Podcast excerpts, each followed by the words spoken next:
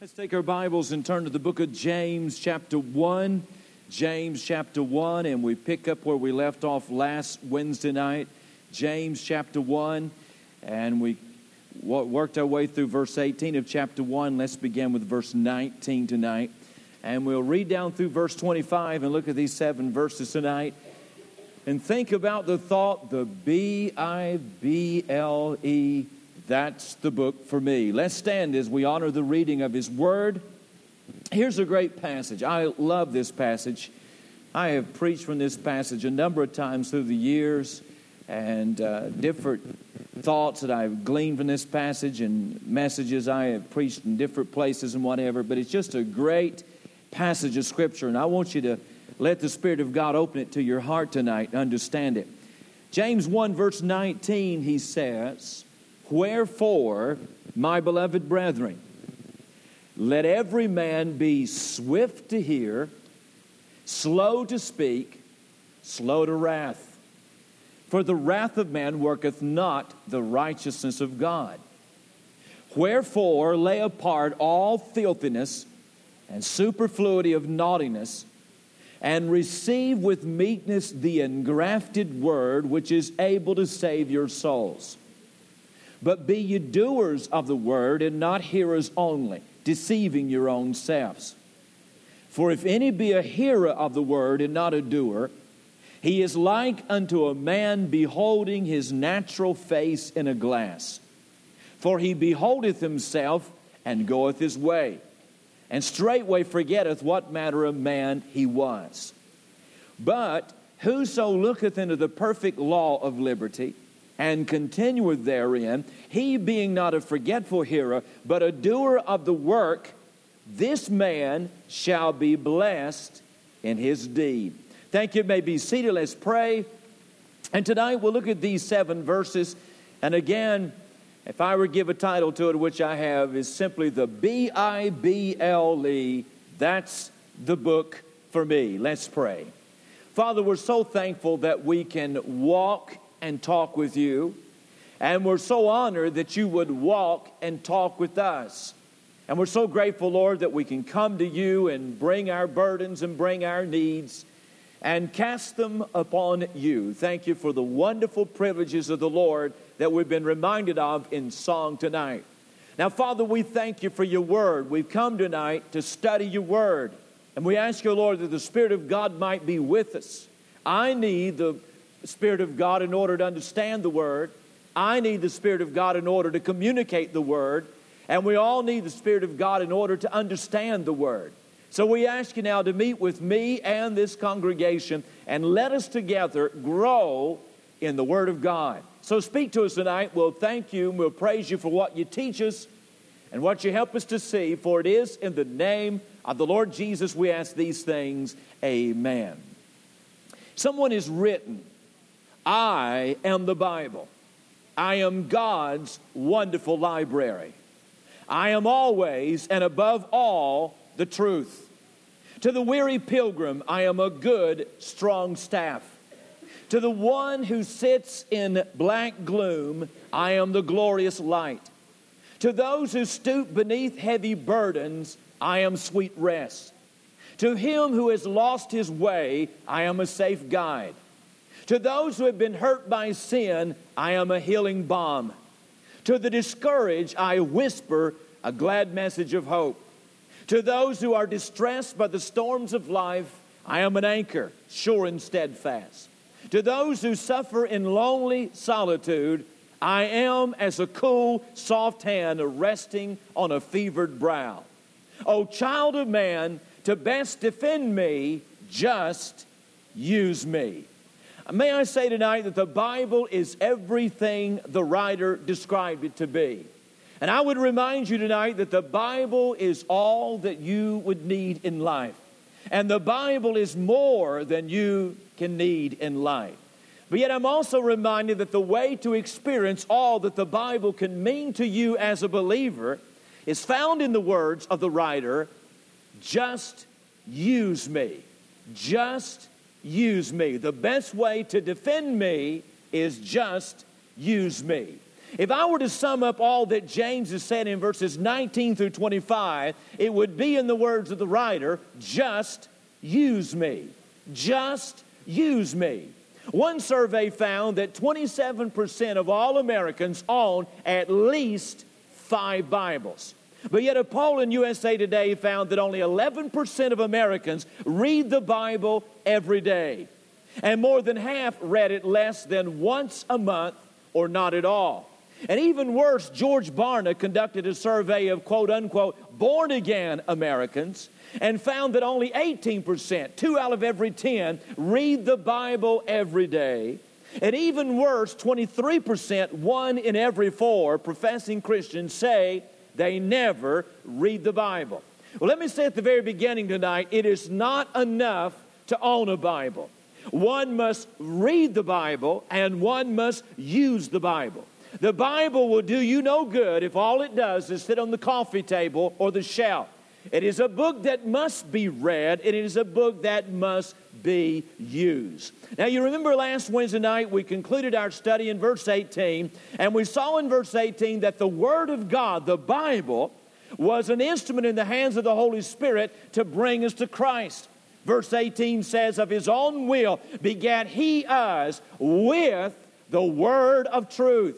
Verse 18 tells us that we were born again through the power of the Word of God. And we looked at that last Wednesday night as we thought about the gifts of God and we thought about the greatest gift we've received from God, that is, being our, that is our salvation, and how we've been begotten or born again through the power of the Word of God.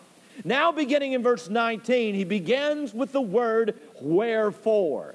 And whenever you find that word wherefore there, remember that it is connecting you to what has just been said. And what is about to be said is to be looked at in light of what has just been said. The word wherefore in verse 19 indicates that the instructions that are now about to be given to us in verses 19 through and following are instructions that are given to us in light of the place the Word of God had in our salvation. Verse 18 tells us that we were begotten by the Word of truth. Wherefore? Because of the place that the Word of God had in our conversion, this is what our response should be to the Word of God. In verses 19 through 25, you see the part and the place that the Bible is to, be ha- is to have in the life of the believer. In a nutshell, again, going back to the words of our writer tonight, eh, the Bible, verses 19 through 25, is telling us that the Bible is to be used in our life. So let's look at these seven verses, and I want you to jot down the things. You have the bulletin, your brochure there. Fill in the blanks. Follow me as I share them, as we put them on the screen. It'll help you to remember and the things we studied tonight. Let me point out these three things about the Bible. Understanding that the Bible, the Word of God, was an instrument in our conversion, then first of all, we should have this response to the Bible. There is our affection for the Word. We should have an affection or a love for the Word of God. In verses 19 through the first part of verse 21, the emphasis seems to be on how we feel about the Bible. It speaks and describes our affection for the Bible that is revealed in our hearing of the Word of God. Again, it talks about how we feel about the Bible, how we respond to the Bible, how we love the Bible. And that love is revealed in how we hear what God says in His Word. Now, the Bible has a lot to say about our hearing of the Word. Luke 8 18 says, Take heed, therefore, how ye hear. And in Mark 4 24, the Bible said, Take heed what ye hear.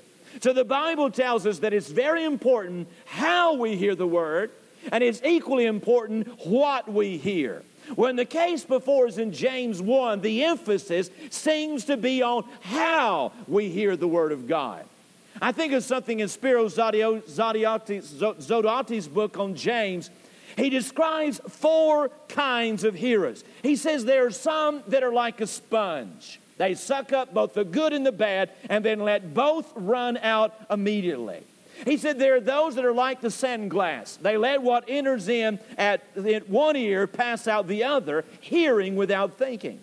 And there are those that are like a strainer, letting go the good, but retaining the bad. But there are those that are like a sieve, letting go the chaff and retaining the good.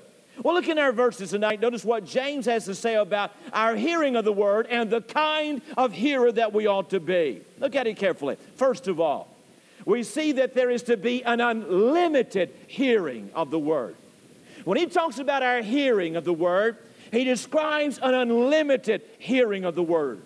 When it comes to our hearing of the word of God, we are to avail ourselves of every opportunity to hear God's word.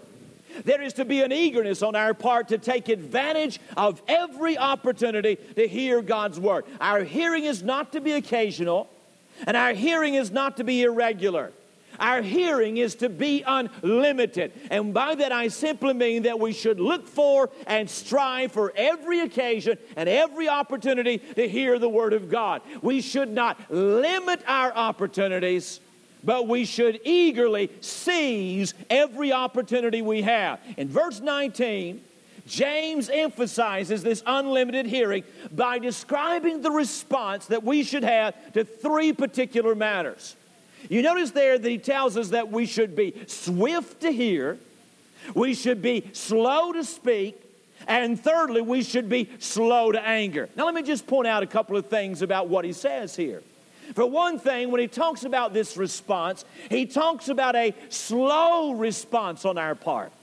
If you notice there, he talks about being slow to, to speak and being slow to anger, being slow to wrath. Look at those for just a moment. Take first of all this matter of being slow to speak. You find that the wise man Solomon, uh, he spoke of this matter several times in Proverbs. Proverbs 10, verse 19, for example. In the multitude of words there wanteth not sin, but he that refraineth his lips is wise. Proverbs 17, verse 27 He that hath knowledge spareth his words, and a man of understanding is of an excellent spirit. Again, he that hath knowledge spareth his words.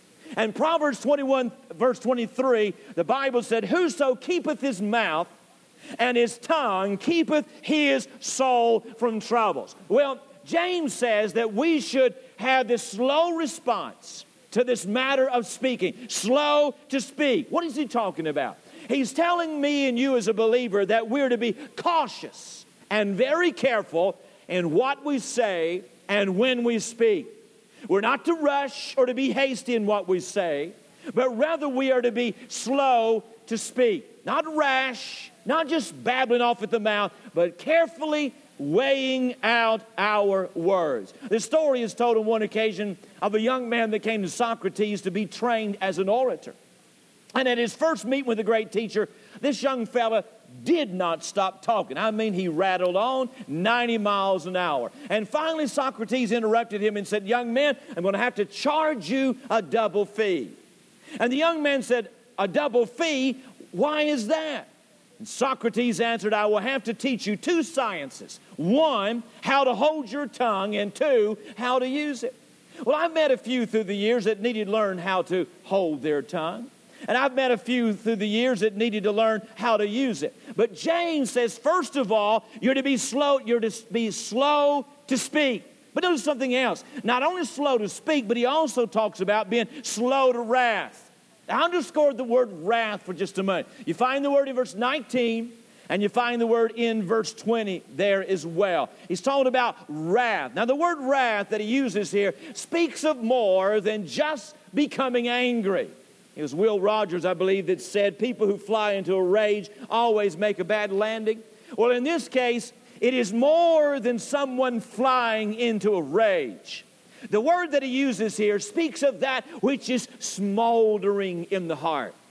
It's describing someone whose heart is filled with anger, or their heart is filled with bitterness, or their heart is filled with resentment, and that matter is smoldering in their heart. It's not burst into flames as of yet, but it's only a matter of time before it does. I am mindful that many times that we let certain things uh, cause us to become angry. And sometimes we become resentful, we become bitter at someone or something, and, and we let that thing just sit in our heart.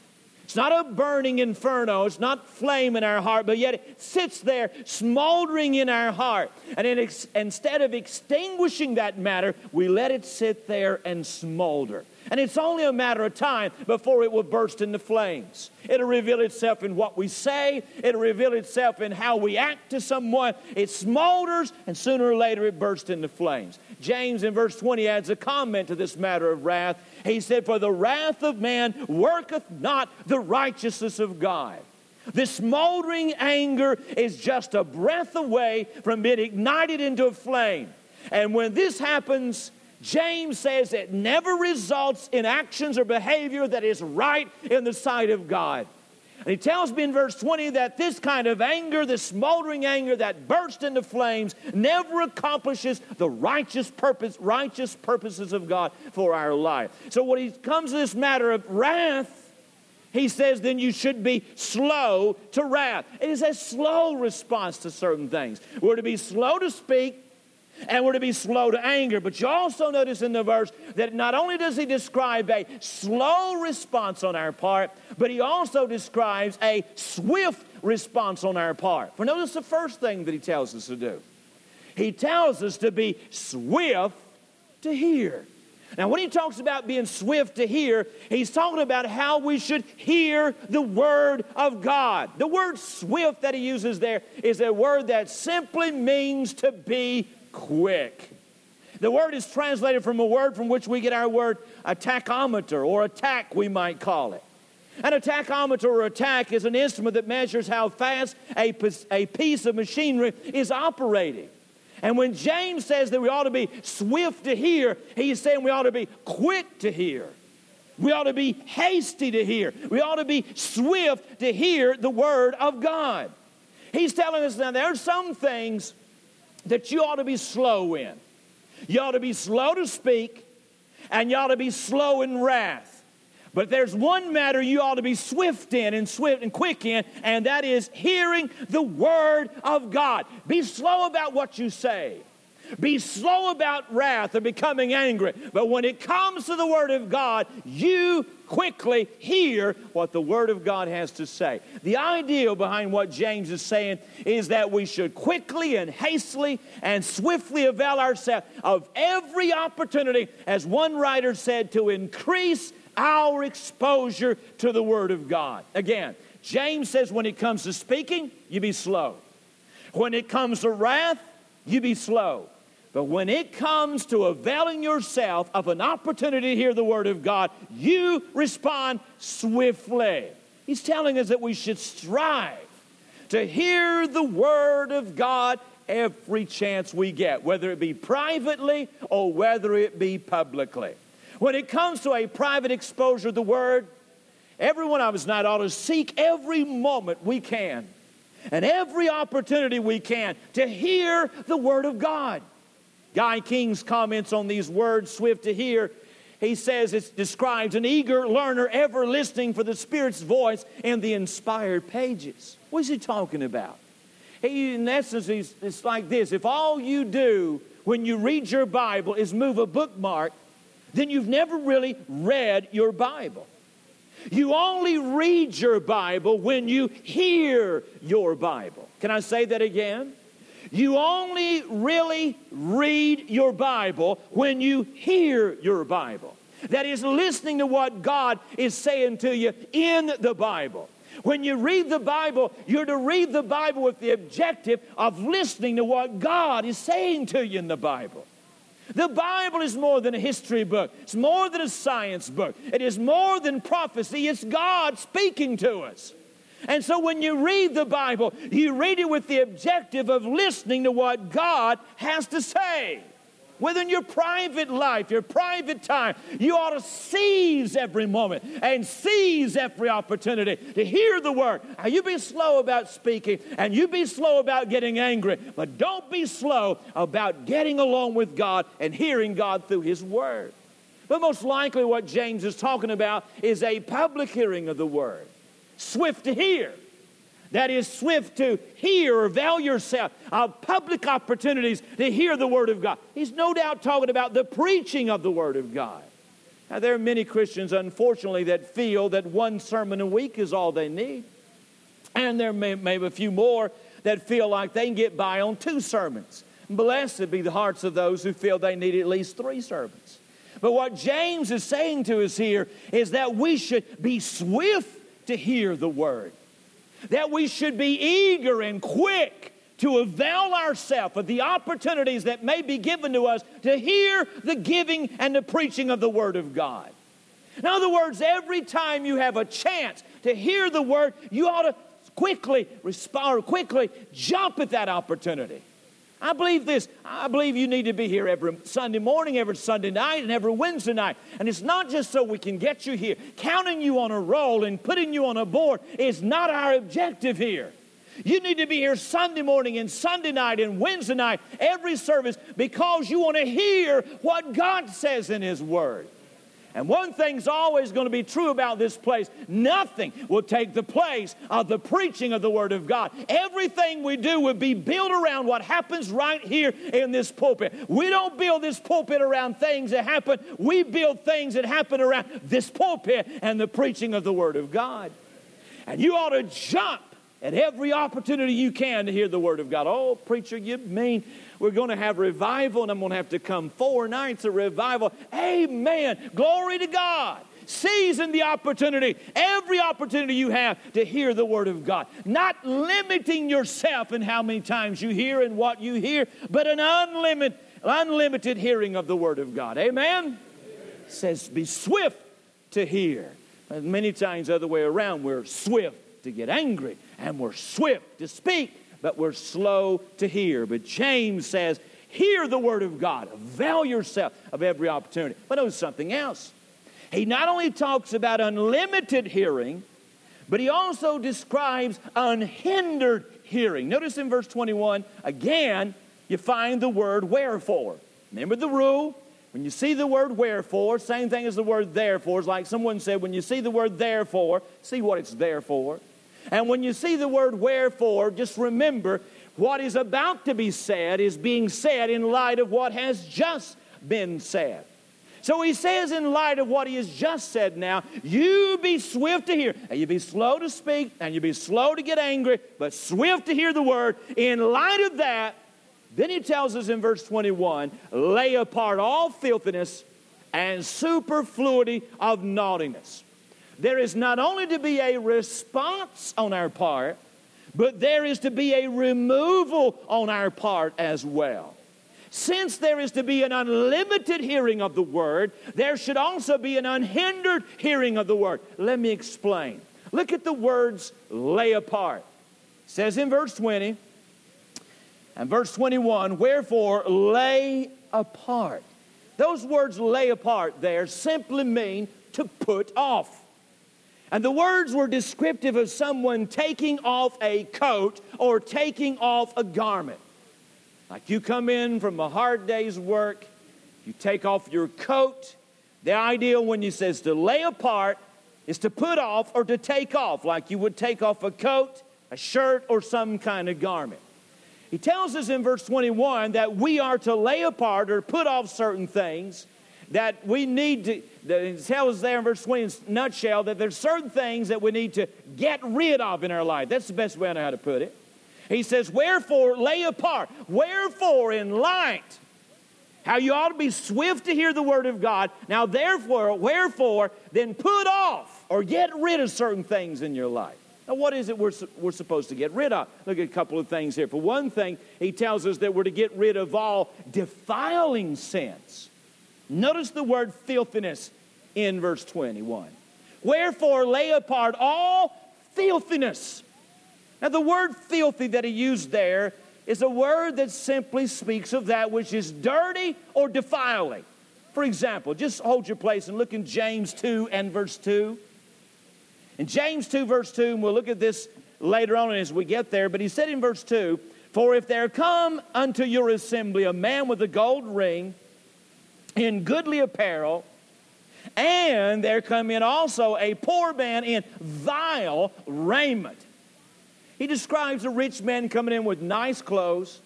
He describes a poor man coming in with dirty, ragged clothes. He calls them vile garments in verse 2 there. Well, you see the word vile? Comes from the same basic word of our word filthiness in chapter 1, verse 21. He says, Wherefore, lay apart all vileness, lay apart all filthiness, lay apart all of that which will dirty the soul or defile the life. It is a word that is descriptive of moral sins. He says to us in verse 21 there, there is to be a removal of anything that would defile us. Notice carefully, lay apart all filthiness. Not one or two things, but all filthiness, all that which will defile us. There's a removal of defiling sins. But you also notice in verse 21, there is a removal of all deliberate sins. Verse 21 not only speaks of filthiness, but it also speaks of the superfluity of naughtiness there. A couple of interesting words. The word superfluity speaks of that which is in abundance. We would say a surplus. In the black, we might say. A superfluity, abund, a surplus. And the word naughtiness is a word that speaks of anything that is bad, and in particular, when used in the Bible, it pertains to that which is deliberate on our part. So he tells us, first of all, I want you to get rid of all the things that will dirty the heart. I want you to get rid of anything that'll defile you. And furthermore, I want you to get rid of any all this superfluity. I want you to, to get rid of all deliberate sins. I find it very interesting. Look at that word superfluity again. It's the same basic word that is used in Mark 8, verse 8, to describe the leftovers. When Jesus broke the bread and the fish and he fed the 5,000. Remember, he took the little lads' loaves and the little lads' fish and he broke them, fed 5,000, and they gathered up the fragments. Mark 8, verse 8 talks about that which was left over. The word superfluity there is, is basically the same word left over. I said it talked about a surplus there. But when James ties it to this matter of being naughty, a leftover of naughty things, a surplus of naughty things. The ideal is that we're to get rid of all the things in our life that have been left over from the old life. Now, if you've been saved, you are a new man. You walk in new life. But you remember when you first got saved? Your whole life changed. You began to think different. You began to act different. Everything about you changed. But it didn't take you very long to realize that there was still some things kind of left over from the old life.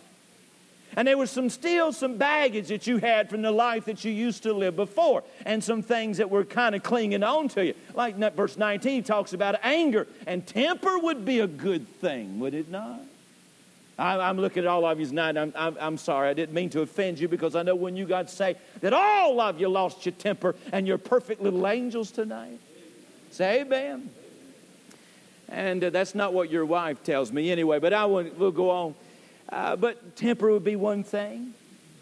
Few little choice words that we had from the old life and we got saved and, and all of a sudden we found our something slipping out of us and and different things like that. The truth is, you get saved, you become a new man, but there's a lot of baggage that comes over from the old life. Some leftovers from the old man. And this is what James has said. I want you to get rid of anything that's left over from the old life. I want you to get rid of all that which will defile you, anything that is left over from the life that I want you to live. I want you to put it off, lay it apart, get rid of it.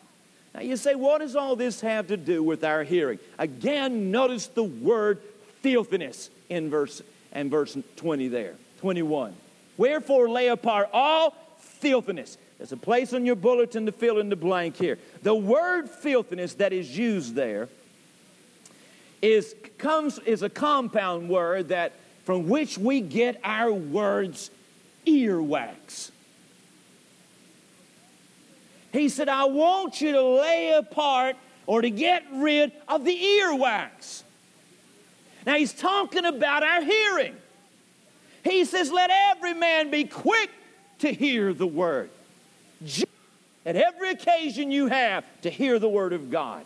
And then he says in verse 21 there, and furthermore, in light of what I've just said, you be swift to hear, in light of that, then get your ears cleaned out so you can hear the Word of God.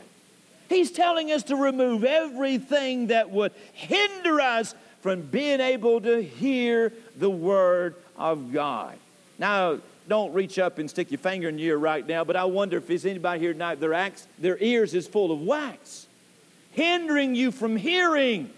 You ought to be quick to hear, but don't let anything in your life that would hinder you from hearing the Word of God. Let me sum it up this way He's telling us we're to have a great affection for the Word. We're to love the Word, love the Word so much that we jump at every opportunity to study and read the Word of God. That we jump. We're eager at every opportunity to seize every opportunity we have to hear the Word of God. And because of that, he says, don't let anything hinder you from hearing the Word. It's our affection of the Word of God tonight. Amen? Are you with me now? Amen? Quick to hear. But look at something else and let me move on. It's, time's going to get away from me here.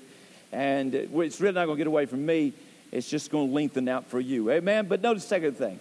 Not only does he talk about our affection for the word, but second of all, we see our acceptance of the word. Notice in verse 21, the latter part. He not only tells us in light of the instruction to hear the word and to be swift to hear, therefore don't let anything hinder you from hearing. He says in verse 21, and also receive with meekness the engrafted word which is able to save your souls. He's not only talking about our hearing the word, but also our receiving the word. Now, just with me carefully. First of all, notice in that statement the welcome we are to give. There is the welcome we are to give. Notice the word receive. Receive with meekness the engrafted word. The word receive there simply means to welcome. And the picture is of welcoming a friend into your home. Somebody that you love dearly and somebody that you have a great friendship with. If they were to come to your house and ring your doorbell, knock on door, I want you to welcome the word. He said, I want you to be quick and avail yourself and seize every opportunity to hear the Word of God. Don't let anything hinder you from hearing. And what you hear, welcome the Word into your life. Now, how are we to welcome the Word? He tells us in verse 21 that we're to welcome the Word with meekness. Notice that. Receive with meekness the engrafted Word. The meekness, the word meekness there was a word that was used to describe an animal that had been broken and domesticated such as taking a wild horse and then breaking that horse and making that horse submissive to a master. The ideal is that we're to be submissive to the word that we hear. Now, listen to me tonight. It is not enough just to read the Bible, you must hear the Bible. But furthermore, it is not just enough to hear the word, you must submit to what you hear. We are to welcome what we hear in our lives, and whether it be in our own private exposure to the Word as we read it ourselves, we are to read it and to listen. Don't let anything hinder us from being able to hear what God is saying. And then what we hear, we submit to what we hear. And the same thing's true about coming to church. The pastor, if he preaches the Word of God, and preaching's more than telling a story. Preaching's more than just rattling on for 45 minutes to an hour. Preaching is taking the word and bringing people to an understanding of what God is saying in His word. And when you come to church and you hear the word, then you are to welcome that word in your life, being submissive to what the word of God is saying. Willingly and heartily submitting to the word of God. Now, down through the years, I've been pastoring the biggest part of my life over half of my life. This, this is all I've ever done. I've never done anything else but just preach the Word of God. And I've known a few through the years that I made mad. I've made more than one or two mad down through the years. And I'm not talking about that I hit them or anything like that. I've made a few of them mad because of what I said. And I confess, there might have been a time or two through the years that I made somebody mad in how I said it. And I want you to understand that I don't want to make anybody mad tonight because of my disposition. That would bother me. If I made anybody mad over my disposition, uh, that would really grieve my heart, and I want to make that right. But I want you to understand something. If I make somebody mad because of my position, I'm not going to lose a minute's sleep over it. It's a difference between making somebody mad because of my disposition and making somebody mad because of my position. Down through the years, I have made a few mad because of what I said and what I taught said this is what the Word of God has to say. That's why I'm, st- not, I, don't, I don't get wrapped up in issues and off on everybody's little platform. All I do is take this book and read you a, uh, four or five verses of Scripture, whatever, and then turn around and tell you what those verses say. I just tell you what God says. That keeps me out of a lot of trouble. And if I tell you what God says and tell and explain to you what God says, then your attitude ought to be this is God's word. And I want to welcome that word into my life. And I want to be submissive to what the word of God is having to say. I've met a few through the years that I made mad because they didn't want to hear the word. They didn't want to welcome the word or be submissive to it in their life. But James says there is the welcome we are to give. But look at the second thing there's not only the welcome we are to give, but there is the work we are to grant. Verse 21 calls the word of God the engrafted word. It is literally the implanted word. I believe I used the word implanted in your bulletin there. And the word engrafted or the word implanted there simply means to plant a seed in the ground. It's past tense, meaning that there is a seed that has been planted. The engrafted word, the word that has been planted in your heart. You, the Bible was the instrument whereby God brought you to Christ, but do you realize that your conversion, God sowed a seed in your heart. The word was engrafted in you. The word was implanted with you. It was implanted, it was planted in our hearts. And after our receiving of the word with meekness, when he talks about receiving that implanted or that engrafted word, speaks of allowing that word to work in our lives. Now, you be quick to hear it. Don't let anything hinder you from hearing it. Welcome what you hear and be submissive to what you hear, allowing that which has been planted in your heart to come to fruition in your life. As believers, the word has been planted, and we are to provide the soil that will enable the seed to grow in our life. And we are to water and fertilize the word so it can accomplish in our life that which God intended. Now, what is it God intended in our life? Look at the latter part of verse 21. He says and speaks of the word which is able to save your souls. It's not talking about salvation in the sense that you are lost and you come to Christ and you're saved. That's what he's talking about. It is a continuing work of salvation he's talking about. A work, whereby God continues to save us. We have eternal life, but there is that saving work whereby God is bringing to pass and fulfilling the purposes and the plans for God for our life. What God has planned for me and what God has planned for you is fulfilled in our life and is accomplished in our life. So he says, Let the Word of God work in you. It's been planted in you. Now you give it the soil to grow in. You water that word. You fertilize that word so that God's plan and purpose is brought to pass in your life. What he's saying is we're to seize every opportunity we have to hear the word of God. We're to welcome God's word and submit to that and what we hear so that the word of God can work in our life and bear fruit and bring to pass all that God wants in our life. I think about Second Thessalonians, or rather First Thessalonians 2.13. Jot the reference down if you don't turn to it quickly, you can, but at least jot the reference down. Paul spoke with the believers at Thessalonica, and he gave thanks to them. And one of the things he gave thanks for was the way they allowed the word to work in their life. He said, For this cause also thank we God without ceasing, because when you received the word of God, which you heard of us, you received it not as the word of men, but as in truth the word of God which effectually worketh also in you that believe. Paul said, I give thanks for the fact that you received the word. And you received it not just as a mere mortal message or a message of man, but you received it as in truth the word of God.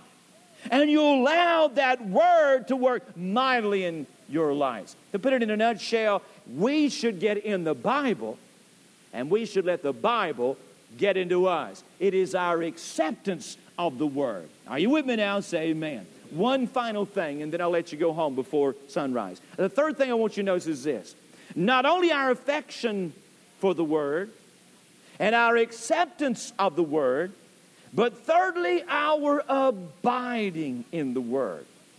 And verse 22, notice the words, but be ye. He begins verse 22 by saying, but be ye. See the words be ye there? They are words that speak of that which is continual. It speaks of that which is habitual in a person's life. It speaks of something that abides in a person's life. Same thought is found in verse 25 when it talks about one that continueth therein. You see that in verse 25, right in the middle of the verse, but whoso looketh in the perfect law of liberty and continueth therein. Again, the ideal is of somebody that abides in this particular matter. You see, there is not only a proper response to the word and a proper reception to the word, but there is a proper result. There is an abiding in the word of God. Look in the beginning of verse 22. James talks about a doer and he talks about a hearer. He said in verse 22, But be ye doers of the word and not hearers only, deceiving your own self. Now, you notice the word doer there. It speaks of more than what a person does, it is a word that characterizes the whole person. It is a word that describes what a person becomes, not just what they do. When James talks about somebody being a doer of the word, he's not just talking about all of your activities, he's talking about you. He's talking about what we become as a result of the word of God. The word doer speaks of a productive action that leads to an actual result in our life. In fact, the word that is used here is a word that uh, gives us the word poet, a poet, somebody that writes a poem. You know what a poet is? A poet takes this word and he takes this word and he puts these words together in order to express a thought for a feeling that he has or something that he wants to communicate. And he takes this word and that word and he puts it all together and it comes forth in a beautiful poem. The ideal is that we're to hear the word every chance we get. Hear a word here, hear a word there, hear a word here, hear a word there. And we put them all in our life, and the result is we become something that glorifies God. Or we become something that reflects the purposes of God for our life. That's what it means when it talks about a doer. But notice in verse 22 that the doer is set in contrast to one that is a hearer only. Verse 22, he talks about a doer of the word, somebody that becomes something because of the response to the word, the proper response, and not hearers only. Now, that word hearer there is an interesting word. It is a word that literally means to audit a class. Audit a class. Some of you may remember back to your college days, or even since then, or you maybe your company has sent you somewhere for this, that, and the other. And sometimes instead of you actually taking a class to get a grade, you audit the class. Now, what you do when, an audit, when you audit a class is you attend the class just like every other student. You hear the teacher teach on the subject that he's teaching, just like every other student in there. You sit in the classroom, you listen to the teacher, you learn the subject, just like everybody else in that class. You learn that what is being taught, but when it's all said and done, you don't get credit for it. You don't get a grade for it. Now, James said, I don't want you to be like somebody that just goes to class and they don't get anything out of it. I don't want you to be like somebody that audits a class and doesn't get any benefit from being in that class. He said, I want you to hear the Word of God. I want you to let it touch your life and impact you so you become what God wants you to be. Not just somebody that hears week in and week out and you don't get anything out of it. In any church you go into, there'll be folks that'll come on Sunday morning and Sunday night and Wednesday night, and they will hear just like everybody else in the class, but when it's all said and done, they won't get any benefit out of it whatsoever. Now, sometimes that may be due to the one communicating the truth. But many times it's due to the fact that someone didn't welcome the word and didn't submit to the word and allow the word of God to work in them. They heard, but they didn't do anything with what they heard. Amen? Don't be, are you all in the class tonight? When Mike, Mike West is, we know that's amen. Look at verse 23. He emphasizes the thought of abiding. He further emphasizes the thought of abiding in the Word. Notice, first of all, I'll give these two things, I'll quickly close. One, you see the picture that explains abiding. Verse 23 through 25, James says in contrast, the doer and the hearer only. And the picture in verses 23 through 25 is of each one of them looking into a mirror. Verse 23 talks about a glass. The glass he's talking about is a mirror. And in verses 23 through 24, we see one who is a hearer only. Notice verse 23 If any be a hearer of the word and not a doer, now this man's like. He is like unto a man beholding his natural face in a glass or a mirror. For he beholdeth himself and goeth his way, and straightway forgetteth what manner of man he is. Now, here's what a mirror will do for you a mirror will reveal certain things, it will reveal certain needs in your life. Let's say you get up in the morning and you go to the mirror, and the mirror will tell you immediately, it'll reveal some needs or some things that need to be attended to in your life. It'll tell you, buddy, you need to comb your hair. I'm all time, people's, all my life, always, people's always said, Preacher, your hair looks so good. I'm glad that you haven't seen what my mirror has seen. Because I get up in the morning, my hair is sticking up everywhere. It goes through a process of being whipped into subjection. But anyway, I look into a mirror and the mirror says, Your hair's all messed up. You need to do something with your hair.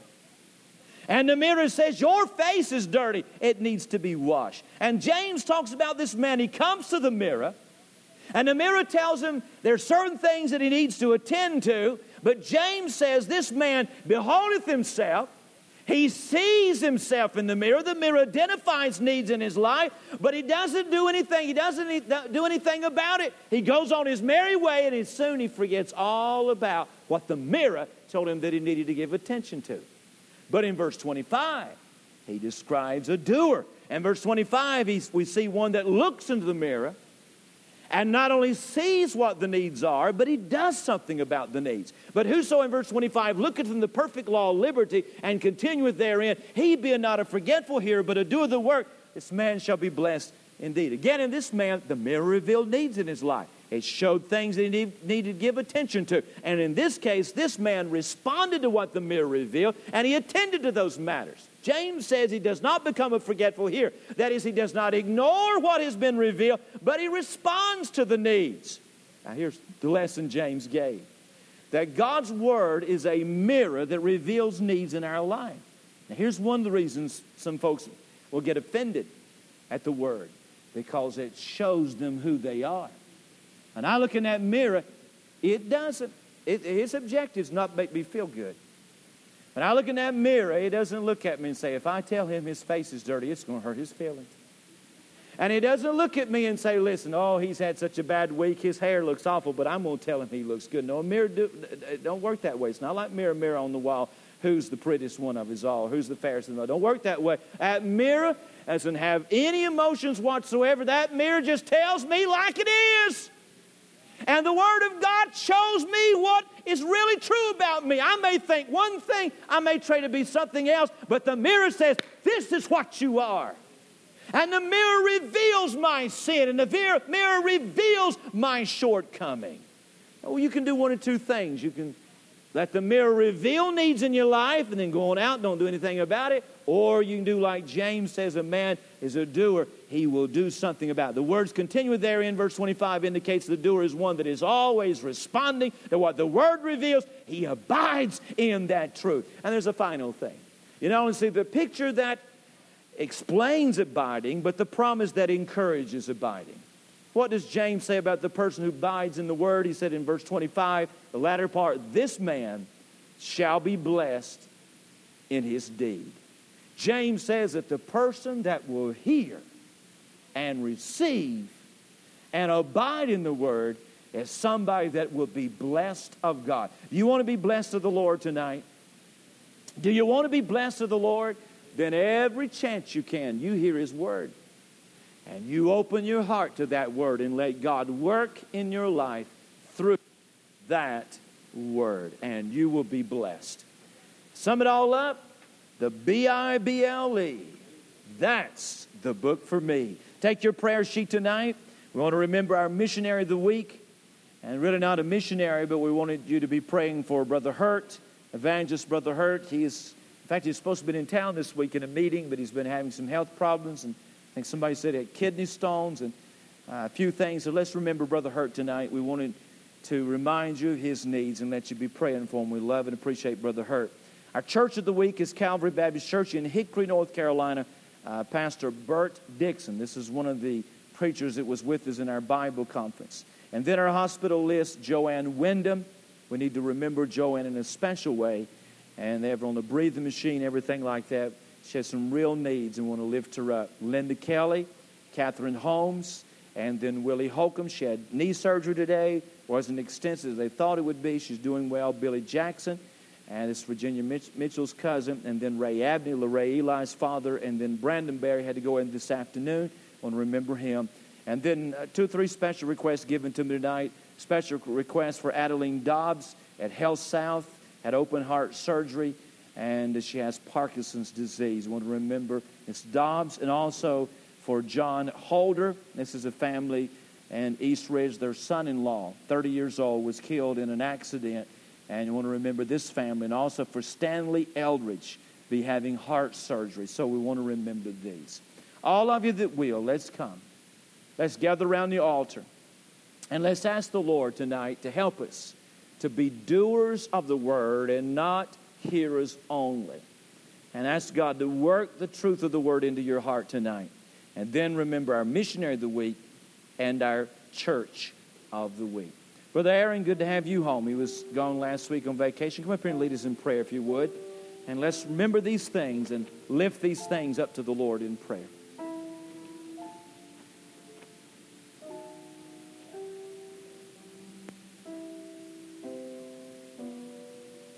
Our Father, we thank you tonight for the privilege that we have to pray. Thank you, Father, for reminding us again tonight about how wonderful your word is. It is a book that is unlike any other book in the world. Thank you for challenging our hearts again and making us aware of our need for your word and the things that, that it can mean to us.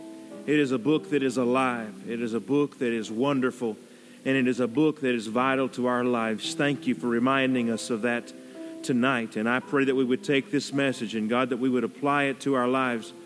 God, that we would uh, make more of the Word of God in our lives. Thank you for your Word in our language. Thank you that we can read your Word. Thank you that we can study it. Thank you, Father, that there's no danger, Lord, of, of the, the government taking that away from us right now. We live in a free country that we can read your word. Thank you for that. And Father, we pray for these requests that were brought before us tonight. We do pray for Brother Hurt that you would help him and bless him. And God, in this time of physical difficulty, and God, we pray for Brother Dixon over in North Carolina and their church. And Father, we pray for all those that are hospitalized. Lord, so many needs that are represented in our church. And God, so many people that are struggling and God, battling so many things. And God, I pray that you would help each one of them. I pray for this family that lost the little baby this week. We pray that you would be real to them at this time. God, we pray that you would encourage them. We pray that you would comfort them. We pray that you would be there for them and strengthen them as they go through this. Father, we pray for those special requests that Brother Ken mentioned, and God, the needs that were that were brought to our attention tonight. God, we pray that you would work. We pray for all of our shut-ins, Lord, all of those that are in the nursing homes. And God, all of the, Lord, the requests that are here on this list, and God, requests that are not made known. God, unspoken and silent requests. God, each need represented in this building tonight, we pray that you would meet each one. Thank you that we can come to you and we can pray. Thank you that we can come to you and God, we can call out on you. And God, we can rest assured tonight that you do hear what we say. Thank you, God, that you are at work in our lives. Thank you for giving us the opportunity and the privilege to pray. Help us as we go our separate ways tonight. Bring us back safely here on Sunday. Father, we thank you and we love you and we appreciate you for all that you've done for us. In your name we pray. Amen. Praise the Lord. Remember faith tomorrow night. You're dismissed. Let our visitors tonight know how glad we are to have them. Come back on Sunday. Bring somebody with you.